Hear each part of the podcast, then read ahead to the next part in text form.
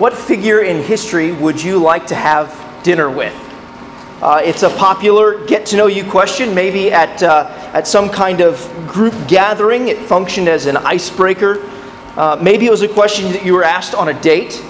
Uh, whatever the case may be, I suspect that you've heard that question before. T- take a minute and puzzle through it. Who would you like to have dinner with in history? Um, how would you answer? George Washington, Winston Churchill, probably are, are popular answers, but uh, since we're here to worship Jesus, uh, I'm, I'm, sure that somebody thought of Jesus here this morning. Uh, for those who believe in Jesus as their personal Lord and Savior, the truth is, is that we're going to dine with Him in the kingdom of heaven. When all is said and done and Jesus returns in glory and brings the world to its wonderful end, the Bible tells us that Jesus is going to host a heavenly banquet. But imagine for a minute that you could have dinner with Jesus before his return. What do you think it would be like?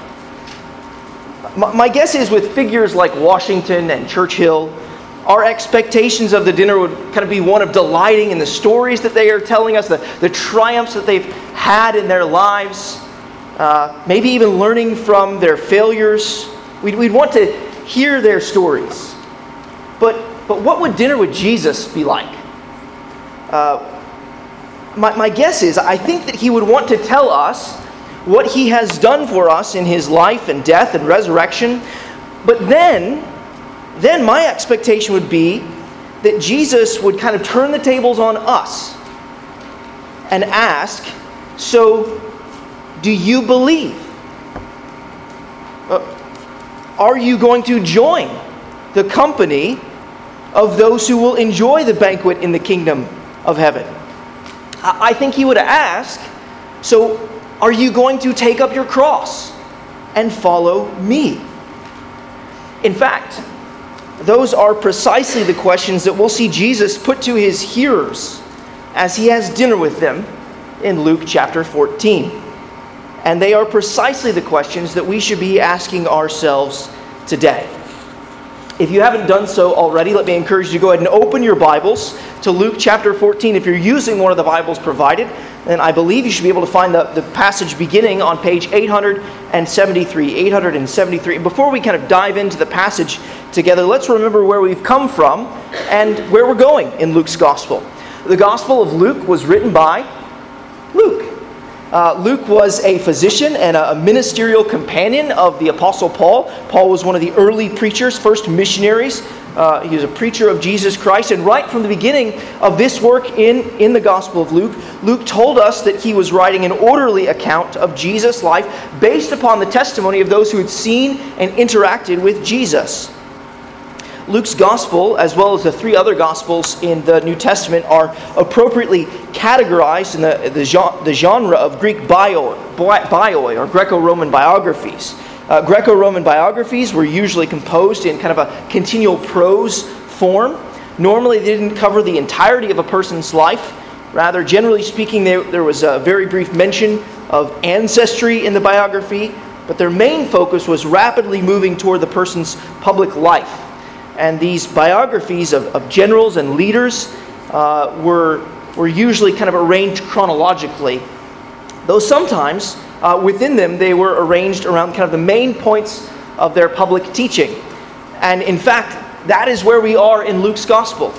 Uh, we're in the middle of a 10 chapter journey on the road to Jerusalem where Jesus is teaching his disciples and the crowds who are following him. In Luke chapter 9, verse 51, Jesus got on the road to Jerusalem. In chapter 19, verse 44, he's going to arrive there to complete his mission, which is to die on the cross for the salvation of sinners and to be raised from the grave. In Luke 14, we kind of briefly hop off the road for a moment. Uh, Jesus uh, gets off the road for a meal, and then after a bite and a brush with the law, the Pharisees, uh, we get back on the road with Jesus. That's kind of what happens in this chapter. And this morning we're presented with two main points that make the whole point of the chapter clear.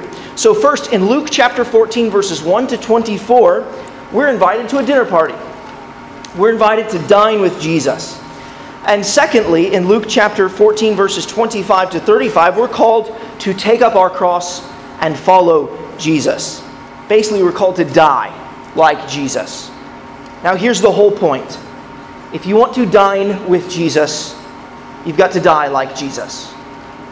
If I had one sentence to summarize the message of Luke 14, that would be it. If you want to dine with Jesus, then you've got to die like Jesus. If you want to dine and feast with Jesus in the kingdom of heaven, then you've got to put your pursuit of placing yourself first to death. And with this in mind, let's stick our noses in the text now. now let's begin with our first point dining with Jesus. Dining with Jesus. And as we think about this, let's just begin with the first six verses. Uh, Luke chapter 14, verses 1 to 6. One Sabbath, when he went to dine at the house of a ruler of the Pharisees, they were watching him carefully. And behold, there was a man before him who had dropsy. And Jesus responded to the lawyers and Pharisees, saying, Is it lawful to heal on the Sabbath or not? But they remained silent. Then he took him and healed him and sent him away. And he said to them, Which of you, having a son or an ox that has fallen into a well on a Sabbath day, will not immediately pull him out? And they could not reply to these things. Here we see that Jesus is invited to a dinner party. You'll note that in verse 12, actually. He's invited to this dinner party, and he does something that he's been ridiculed for doing before on a Sabbath he heals a man oppressed by a disease. This scene is, is full of tension. Jesus is invited to dine at the house of a ruler of a Pharisee. And what we need to remember at this point in Luke's gospel is that Jesus has not gotten along very well with the Pharisees. Jesus has called out Simon the Pharisee in Luke chapter 7 for his lack of love. Jesus pronounced woes of judgment over the Pharisees in Luke chapter 11. Uh, then in Luke chapter 12, Jesus explicitly called out the Pharisees in general for their hypocrisy and greed. How is it now that Jesus is dining in the house of a ruler of the Pharisees? Look at the end of verse 1. They were watching him carefully. So that phrase, it turns up a couple of times in Luke's gospel. Uh, we saw it in Luke chapter 6, verse 7, where we read, And the scribes of the Pharisees watched him to see whether he would heal on the Sabbath, so that, purpose clause, why are they watching him? So that they might find a reason to accuse him. And see, we'll come upon this phrase again later in Luke chapter 20, verse 20, where we read, So they watched him and sent spies who pretended to be sincere that they might catch him in something he said, so as to deliver him up to the authority and jurisdiction of the governor. So you see what's going on here in Luke chapter 14. The Pharisees are keeping their friends close and their enemies closer. They are looking for dirt on Jesus. What they really want is to silence him, but Jesus ends up silencing them once again. The tension at this dinner party must have been incredibly thick. Uh, Luke makes us aware in verse 2 that there was a man before Jesus who had dropsy. The first question we've got to ask ourselves is this What is he doing there? Right? I mean, what is a man with a disease doing in a Pharisee's house? What is a man who may even be kind of ceremonially, religiously unclean? What is he doing in the house of this religious person, this ruler of the Pharisees, the leader of the people who are consummately concerned with cleanliness? What is he doing in his house on the Sabbath? This disease would be uh, visibly present itself through the swelling of the abdomen, perhaps the chest cavity. The man's body is basically retaining fluid. I- eventually, his condition would result in organ failure and death if left untreated. This man is in need of mercy and healing from Jesus. You know, in the history of the Bible, this disease actually turns up in an interesting place in Numbers chapter 5, verses 21 and 22, where it would function as a curse upon a woman who was caught in an adulterous relationship. In the minds of the Jews in Jesus' day, when they see this, they would think, This is not a disease that I want to have anything to do with. You don't want to get it, you don't want to be around it. So, what's this man doing here? And I think we should start to wonder whether or not Jesus' hosts have set him up. They were watching him, after all. And Jesus, he handles this situation masterfully, doesn't he? He unfolds the same course of logic the last time he was put in this situation. Jesus asked his host there in verse 3 whether or not it's lawful to heal on the Sabbath. This is followed by crickets. They've got nothing but silence for Jesus. Perhaps they're learning, learning from the last time. This is nothing less than a subtle reminder from Jesus that healing on the Sabbath is permissible because it exemplifies the very heart of the Sabbath. Remember, the Sabbath is about rest. Remember, the Sabbath was made for man because he needs rest. Healing this man of an oppressive disease gives him rest from the disease. See, in verse 4, Jesus, he graciously heals and so gives rest to this man. And it must have been an immediate healing, too, for Jesus sends him away. You see that in verse 4? And the dinner party just kind of keeps going. Jesus will not allow the threat of the religious rulers lying in wait to catch him to prevent him from showing mercy to the least. And it's here in verse 5 that Jesus turns to impress upon his hearers the point of what he has done. Speaking directly to them, Jesus asks them if they would if they would care for their children or their animals on the Sabbath. You know, would you would you rescue them from danger on the Sabbath? Of course they would rescue their children and their animals from danger on the Sabbath. Why would it not be okay for Jesus to rescue this man from death on the Sabbath? And suddenly we hear the crickets again. They have got no answer for Jesus. And what we have encountered in these first six verses is astounding hypocrisy. Right? But we're hypocrites. We are hypocrites if we don't think we've done the same thing as the Pharisees. We've smiled at people we really wish to scowl at. That's hypocrisy. It's being one thing outwardly but being another inwardly. We all suffer, suffer and struggle with hypocrisy, and the only antidote is to recognize our true place before our God and our desperate need for His grace. And this is what verses 7 to 11 are about. But before we go on, I do, do want to mention one thing that you can kind of take a look at later. Um, the healing in this dinner conversation about whether or not it's lawful to heal on the Sabbath is the setting in which everything verses 7 to 24 takes place. You can see it really in verses 7, 12, and 15. In other words, everything from verses 7 to 24 takes place at this dinner with Jesus. All of this is tightly connected to dining with Jesus. So, what does Jesus first say to his fellow dinner guests? He looks around the room and he speaks to them. Look at verses 7 to 11. Now he told a parable to those who were invited when he noticed how they chose the places of honor, saying to them, When you are invited by someone to a wedding feast, do not sit down in a place of honor, lest someone more distinguished than you be invited by him. And he who invited you both will come and say to you, Give your place to this person, and then you will begin with shame to take the lowest place. But when you are invited, go and sit in the lowest place, so that when your host comes, he may say to you, Friend, move up higher. Then you will be honored in the presence of all who sit at table with you. For everyone who exalts himself will be humbled, and he who humbles himself will be exalted. Is Jesus just giving some kind of good advice here?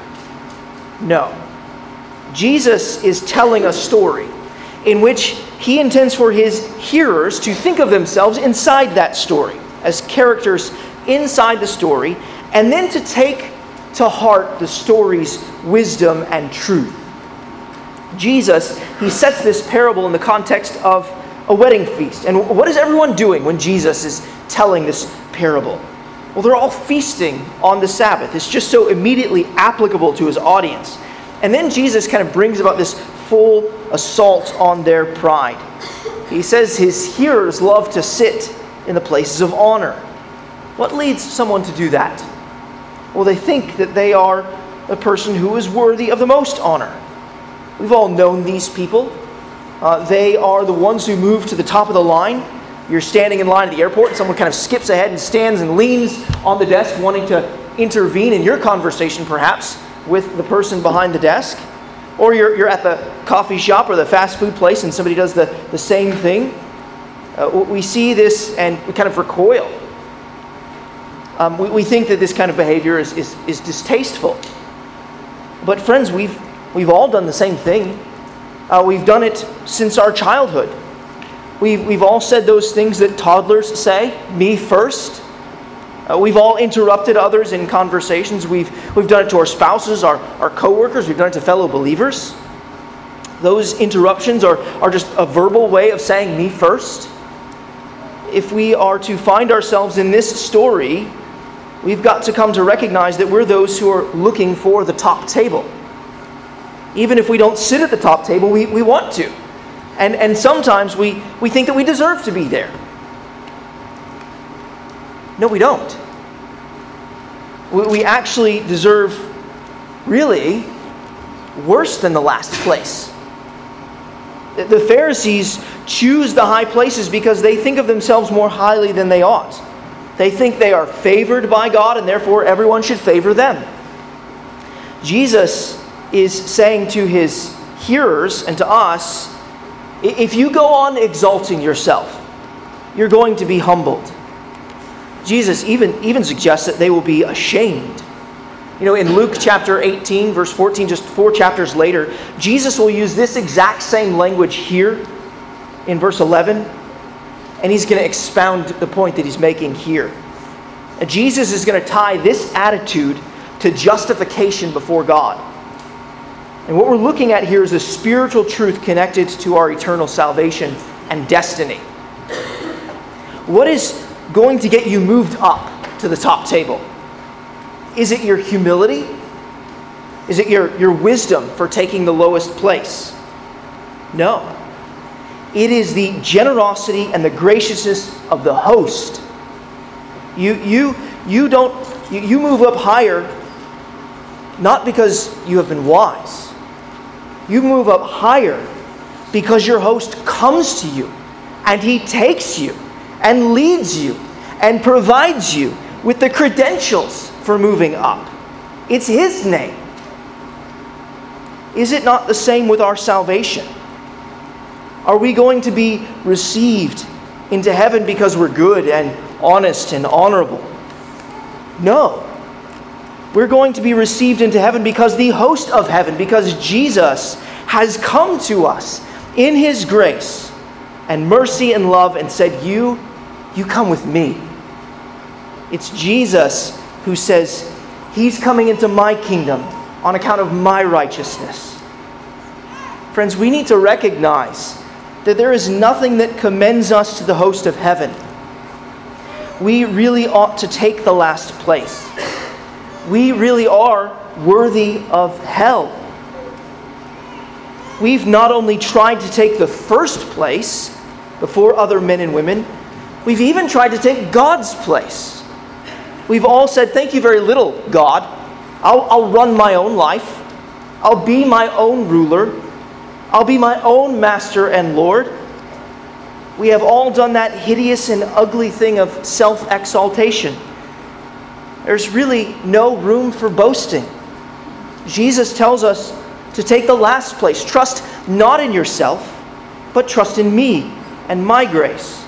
That is what Jesus says to the guests around him and to us. But what does Jesus say to his host?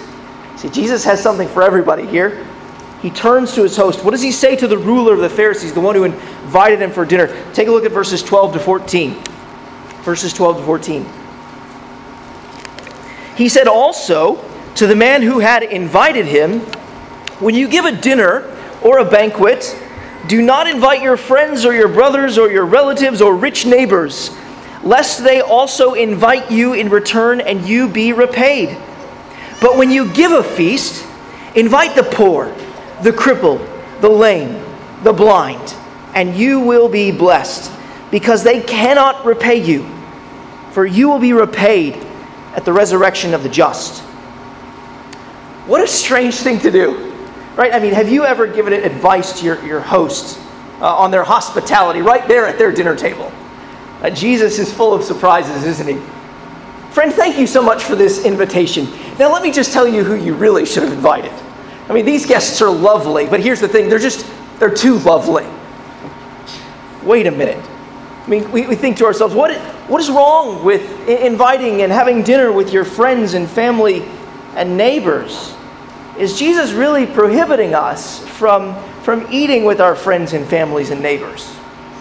No. This is another thing that we kind of need to recognize about parables. Uh, they're not only stories that we find ourselves in, but they're also a kind of wisdom literature. Uh, they, they require discernment to discover the pearl of wisdom. And Jesus actually will often kind of give himself away as he's telling a parable. Take a look at, the, at verse 12 again. Notice how Jesus describes the people right there at the end of the list. He describes them with rich neighbors. You see, Jesus, he's implying something here. And when we read this carefully, we see what's going on here. Jesus is communicating that the host has been inviting guests who can exalt him. He has extended this invitation with a good bit of self interest in mind. Jesus is actually pointing out that the host has the same problem as everyone else in his home. He thinks highly of himself. And Jesus is making plain that his host has this dangerous disease of seeking dignity and devotion from others. He's using others to receive accolades and benefits and honor for himself. And in all of this, it's interesting, isn't it? Jesus actually does not diminish the duty of giving feasts or of being hospitable. Instead of giving uh, a feast, instead of inviting those who will serve you, invite those you can serve. There is some application here for us, I think, in our hospitality, isn't there? Invite those who you can serve. The list in verse 12 and 13 are, are same in number but they're dramatically different in character and class. Jesus is trying to draw sharp contrast. I- invite those who can give you nothing in return. Look to God for your repayment. Look to God for your reward. Look to God for your exaltation. Don't live for man's honor and praise. Live for God's honor and praise. And here, we can find ourselves in Jesus' teaching too. I mean, all of us have had ulterior motives in helping others from time to time you know, I'll, I'll do this for so and so, and maybe, maybe just maybe down the road, they'll do, they'll do this for me. And we've all done that. We've done it in almost every relationship imaginable in our, in our workplaces, in our homes, with our spouses, our parents, with our children. We've all sought to exalt ourselves. But yet again, we see Jesus put this all in light of eternity. When he says at the end of verse 14, uh, for you will be repaid at the resurrection of the just. It's a promise with a punch, really. On the last day, that's what Jesus is referring to when he's speaking here. On the last day, God will raise the righteous from their graves, giving them glorified bodies, and welcome them into the new heavens and the new earth. Live this day, live today, in light of that eternal day, as it has often been said. Trust and believe that God will reward you with a crown of life, not because of any works of righteousness which you have done, but solely through faith in Jesus. What Jesus is calling us to here is nothing less than what he himself has done. He is that kind of Savior, the one who has walked the road before us. Every command he gives, every command that Jesus gives, he gives with understanding because he has obeyed, lived it, and loved us through it before calling us to it. Hasn't Jesus come to rescue the spiritually poor, the spiritually crippled, the spiritually lame, and the spiritually blind? Before Jesus, we were all poor. How did the hymn writer put it? No righteousness nor merit no beauty can I plead, yet in the cross I glory. My title there I read. Before Jesus healed us, we were crippled and lame. There's no way we could ever make it to God. Before Jesus, we were blind. We had no idea that we couldn't see anything worth seeing. That's what Jesus said to Nicodemus in John chapter 3 verse 3. Jesus said, "Truly, truly I say to you, unless one is born again, he cannot see the kingdom of God." See, Jesus calls his host to abandon self-interest, to abandon building his own kingdom, and to build God's kingdom. To look at people, to look at image bearers, those who have been made in God's image, not as those whom you can use to advance your own name, but to see their need for Jesus and to show them His generosity and grace through hospitality and generosity and charity. And after instructing both the guests and the host, a guest speaks up in verse 15. Maybe he was kind of trying to break the awkward silence that we can imagine coming after Jesus has just said something so publicly to the host. He was certainly trying to interact with what Jesus just said. Take a look there at verse 14, Luke chapter 14, verse 15. When one of those who reclined at table heard him heard these things, he said to him, "Blessed is everyone who will eat bread in the kingdom of God." I mean, that sounds religious and right, doesn't it? I mean, on the face of it, it's right, right? Won't all who eat bread in the heavenly kingdom of God be blessed? I mean, what is, what is there to disagree with here? Does Jesus really need to reply to this? Why do we have verses 16 to 25?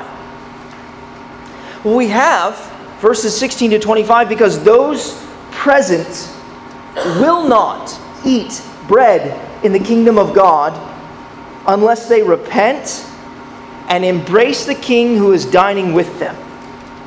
That is what those sitting there dining with Jesus don't understand. They don't see. They don't understand that God is issuing an invitation to them in Jesus Christ. And they're not interested in Him.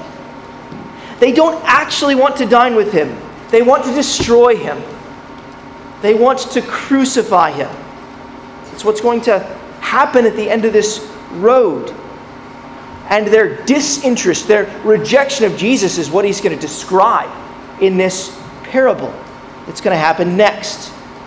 An invitation is going to be given, and people aren't going to be interested in coming to the banquet. Take a look at these verses. Pick up there in verse 16. But he said to him, A man once gave a great banquet and invited many. And at the time for the banquet, he sent his servants to say to those who had been invited, Come, for everything is now ready. But they all alike began to make excuses. The first said to him, I have bought a field, and I must go out and see it. Please have me excused. And another said, I have bought five yoke of oxen, and I go to examine them. Please have me excused. And another said, I have married a wife, and therefore I cannot come. So the servant came and reported these things to his master. Then the master of the house became angry and said to his servant, Go out quickly into the streets and the lanes of the city and bring in the poor and the crippled and blind and lame. And the servant said, Sir, what you have commanded has been done, and still there is room. And the master said to the servant, Go out to the highways and hedges and compel people to come in that my house may be filled. For I tell you, none of those men who were invited shall taste my banquet. There are several important lessons uh, and, and features nested in this parable, but we, we can only really point out a few. The first important feature is to note that Jesus, he maintains this feast theme, doesn't he? And this proves that Jesus was a Baptist. No, uh, what it proves is that Jesus has in mind and has always had in mind throughout these parables the great end time banquet that the Old Testament prophets spoke of, and of what the Apostle John promises is still yet to come in the book of Revelation.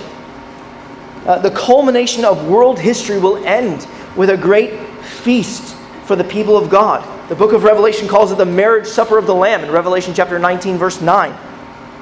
That is what we ought to be longing for, desiring. But those in the parable weren't interested in it. You can see in verses 18, 19, and 20 that they all make excuses, right? One guy bought a field and he wants to go and have a look at it. Really? It's not like the field's going anywhere. And tomorrow's a good day too. Why would anyone pass up a feast for a field?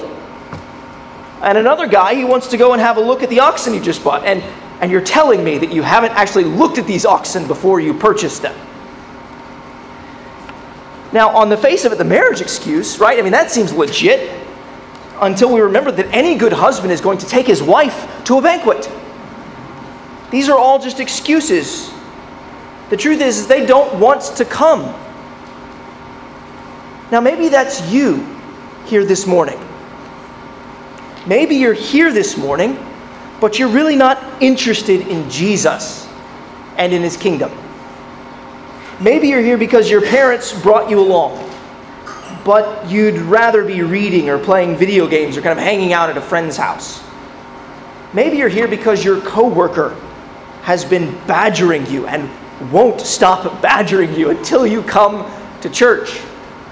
And you thought if you just kind of came this once, you'd put it an end to their request to come. Maybe you've been coming along to this church for quite some time but you come for show because you really don't want anything to do with Jesus, God's Word, God's people, or, or God's kingdom.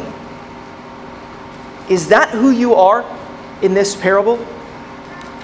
If, if, if that's who you identify with, then, then I need to point out something to you. I, I want to point it out to you in love.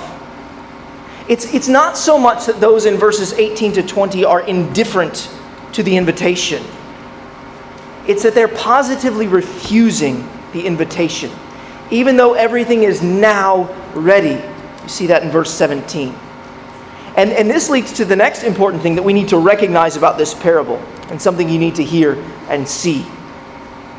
Refusing the invitation will lead you being refused entry into the banquet. Your refusal now will result in you being refused later. Your refusal of God's invitation in this life will result in you being refused in the life to come to enter the kingdom of God. That's the thrust of verse 24. You see it there? For I tell you, none of those men who were invited shall taste my banquet. We, we, we must keep in mind that Jesus is using stories and analogies and parables connected to our experience of this life to communicate to us the truth about life in God's kingdom. Do you see what Jesus is saying? He, he's saying, if you choose the things of this life, if you choose the things of this life over me and my Father in heaven, you will be barred from glory. If you choose a field and farm animals and even family over God, you've chosen to reject God's kingdom. Here's how one scholar put it from a divine perspective, and this is the perspective that Jesus introduces us into in this parable. From a divine perspective, work, property, family, and even life itself are trifles in comparison to the incomparable and eternal kingdom of God. To refuse the kingdom on their account is sheer folly. Those who don't think they need to feast and have eternal fellowship with God will reject him. But you know who won't? You know who won't reject this invitation, God's gracious invitation? It's those who know themselves to be needy. They will turn up to the feast because they know they need to eat with Jesus in order to live. That same list that appeared in verse 13 appears yet again here in verse 21. But what is the result in verse 22? There's still room. Isn't that astounding? There's still room. Which means the servant, he needs to go out and invite more people to come in. What's the implication? The implication is that if that servant comes to you, you should accept the invitation. You see, the parable ends with a servant given a command to go out and invite others to come in. The invitation to come into this banquet is still going out now. The invitation to come into God's kingdom is still going out. It's going out right now. It's going out to you. Friends, the invitation to enter into God's kingdom comes through the preaching of the good news of Jesus Christ. The good news of Jesus Christ calls us to recognize that we have sinned and rebelled against God. And the good news, it starts with bad news. And the bad news is, is that we're hypocrites. We're self interested. We're prideful. And we have endeavored to remove God from his throne. We have sinfully tried to rule our own lives and make ourselves the center of everything. And because of our sin against God, we all stand in danger of facing his just wrath forever in hell. And yet, in love and in mercy and grace, God sent his one and only, most beloved Son to live the life that we've not lived, the life of perfect obedience to God the Father. Jesus spoke truly, he loved faithfully, and he died obediently. Jesus died on the cross, bearing God's wrath against the sin of all of those who'd ever turned from their sin and placed their faith in him. And three days after his death, God raised the Lord Jesus from the dead, vindicating him and proving to us all that his life and death on behalf of repentant sinners was acceptable in God's sight. And then Jesus, having been raised from the dead, commissioned his disciples to go out and make this invitation known. And Jesus' disciples have been proclaiming and making this invitation available ever since that time. And friend, Jesus calls each and every one of us to accept God's invitation of salvation from sin and death by turning from our sins and placing our faith in Him. And Luke chapter 14, verse 23 tells us that God wants His house to be full. He wants you to come. So come to Jesus Christ and be saved. Friend, don't let Satan deceive you into thinking that you're not good enough for Jesus. Jesus has sent his servants out for those who are broken and weary and diseased with sin, whose hearts are dark and black. He has come for those who fall at his feet and cry, Lord, be merciful to me, a sinner. And if that is you, he has come for you. He is issuing this invitation to you to come and be saved. So come to Him. Give up your whole life to Him. Prefer Him above all else, above everything, even life itself. And in fact, this is what Jesus makes plain in verses 25 to 35. If we want to dine with Jesus in the kingdom of heaven, we've got to die like Jesus. We've got to take up our cross like he took up his and follow him. So let's turn and consider our, our second point dying like Jesus. And, this point will be much shorter than the first one. So let's read verses 25 to 35.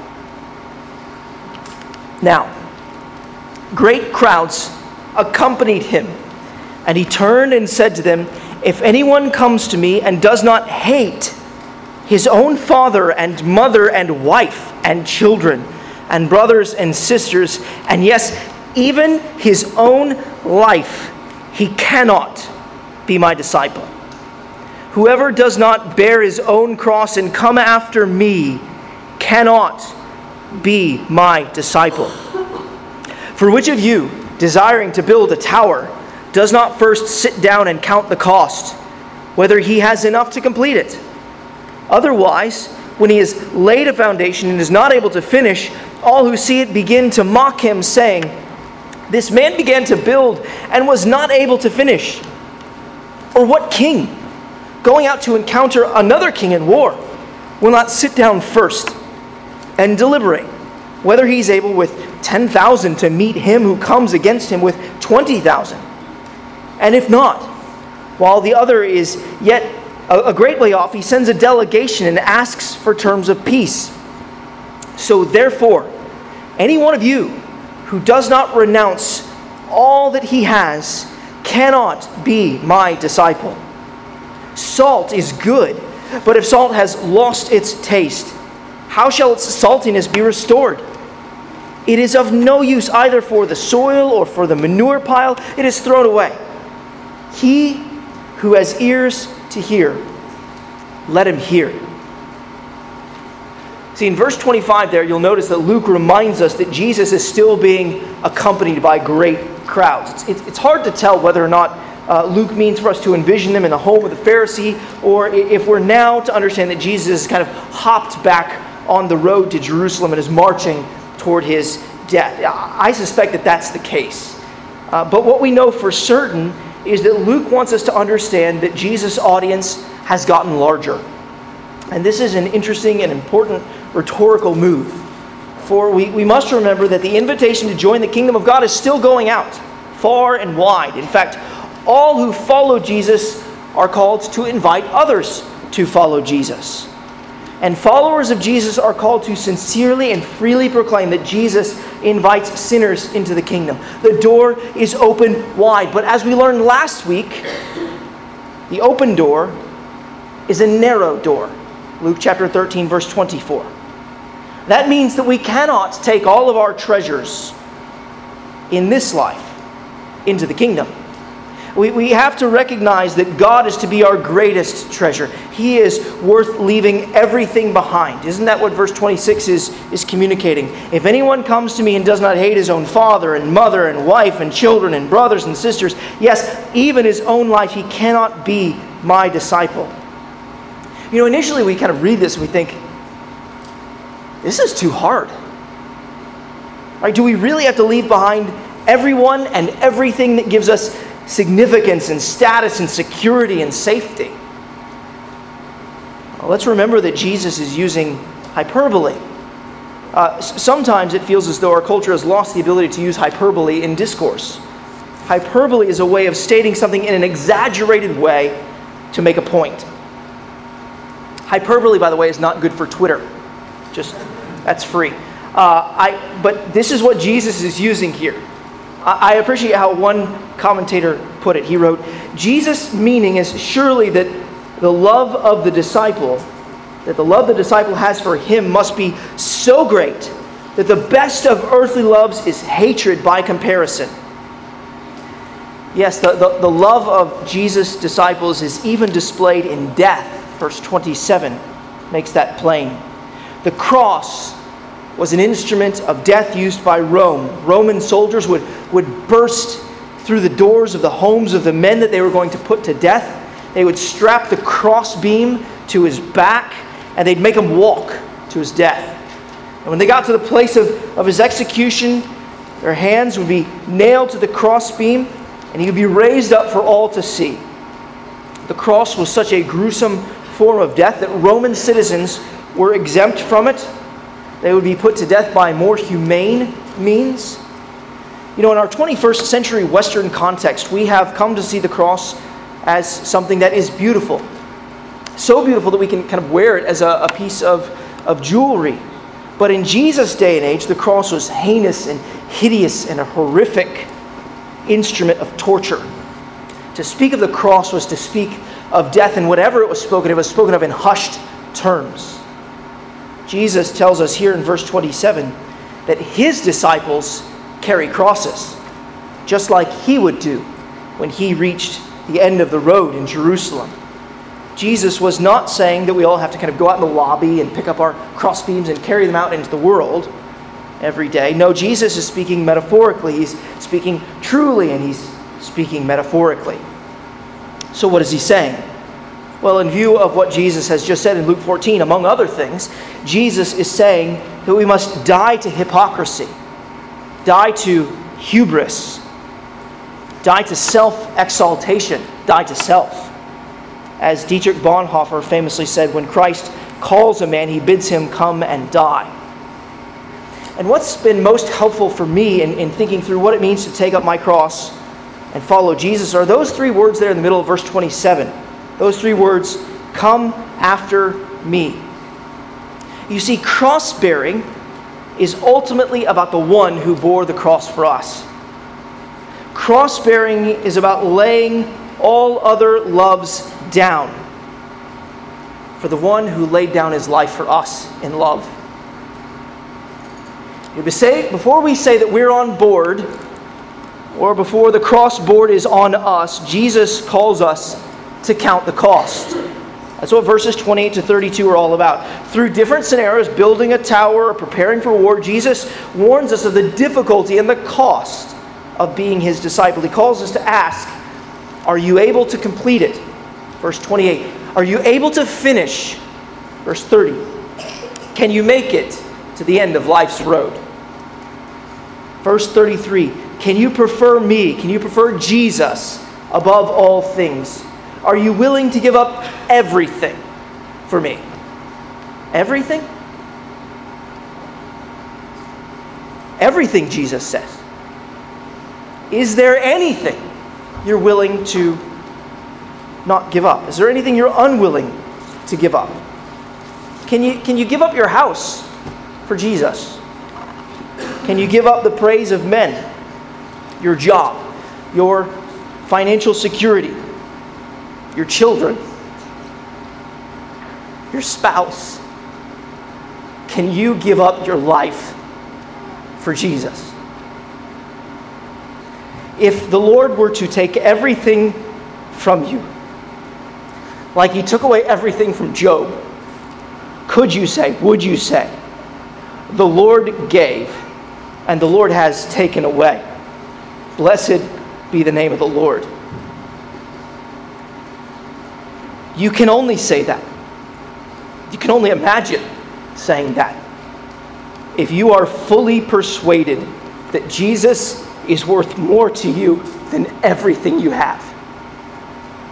The Apostle Paul, he was fully persuaded. That's why he wrote in Philippians chapter 3, verses 7 and 8 But whatever gain I had, I counted as loss for the sake of Christ. Indeed, I count everything as loss because of the surpassing worth of knowing Christ Jesus, my Lord. For his sake, I have suffered the loss of all things and count them as rubbish in order that I might gain Christ. Why would Jesus say what he said in verse 33? Why would he make such a demand? Because he's worth it. He's worth everything. Samuel Rutherford was right when he said, They lose nothing who gain Christ. We gain glory in Jesus Christ. We gain the promise of the resurrection, the promise of bodies which will never again suffer disease, decay, and death, because we will have a body like His in the eternal kingdom. But more than that, we have Him, our Savior. We gain a feast with Him, with the King of the universe, the King who stooped down, took on flesh, suffered for us and for our salvation and call us to come in and eat with Him. All that is worth having is found in Him, and that is why we go after Him. So, brothers and sisters, let's follow Him. Indeed, verses 34 and 35 are an encouragement to follow Him and to keep following Him. Don't lose your saltiness. If you hear what I'm saying, then your life is going to be marked by an ongoing discipleship, an ongoing cross bearing, an ongoing Christ likeness because you value Jesus above all else. The lives of true disciples will have an ongoing distinctive flavor to them the flavor of cross bearing, sacrifice, and Christ like love. So, why end this teaching with He who has ears to hear? Let him hear. And by the way, this is where we're going to end this teaching. Why end this teaching with he who has ears to hear, let him hear? Because we are responsible to hear what Jesus has said to us. We are responsible to hear it and apply it to our lives. And we need to ask ourselves do we have ears to hear? Are we really listening to Jesus? how do we know if we are those who have ears to hear? If we're really listening? Well, the short answer is we take up our cross and we follow Him. We accept His invitation. We will display in our lives that we want to dine with Jesus in the kingdom of heaven by hearing His call to a cross bearing life and by coming to Him, and coming all the way home to Him. Let's pray together.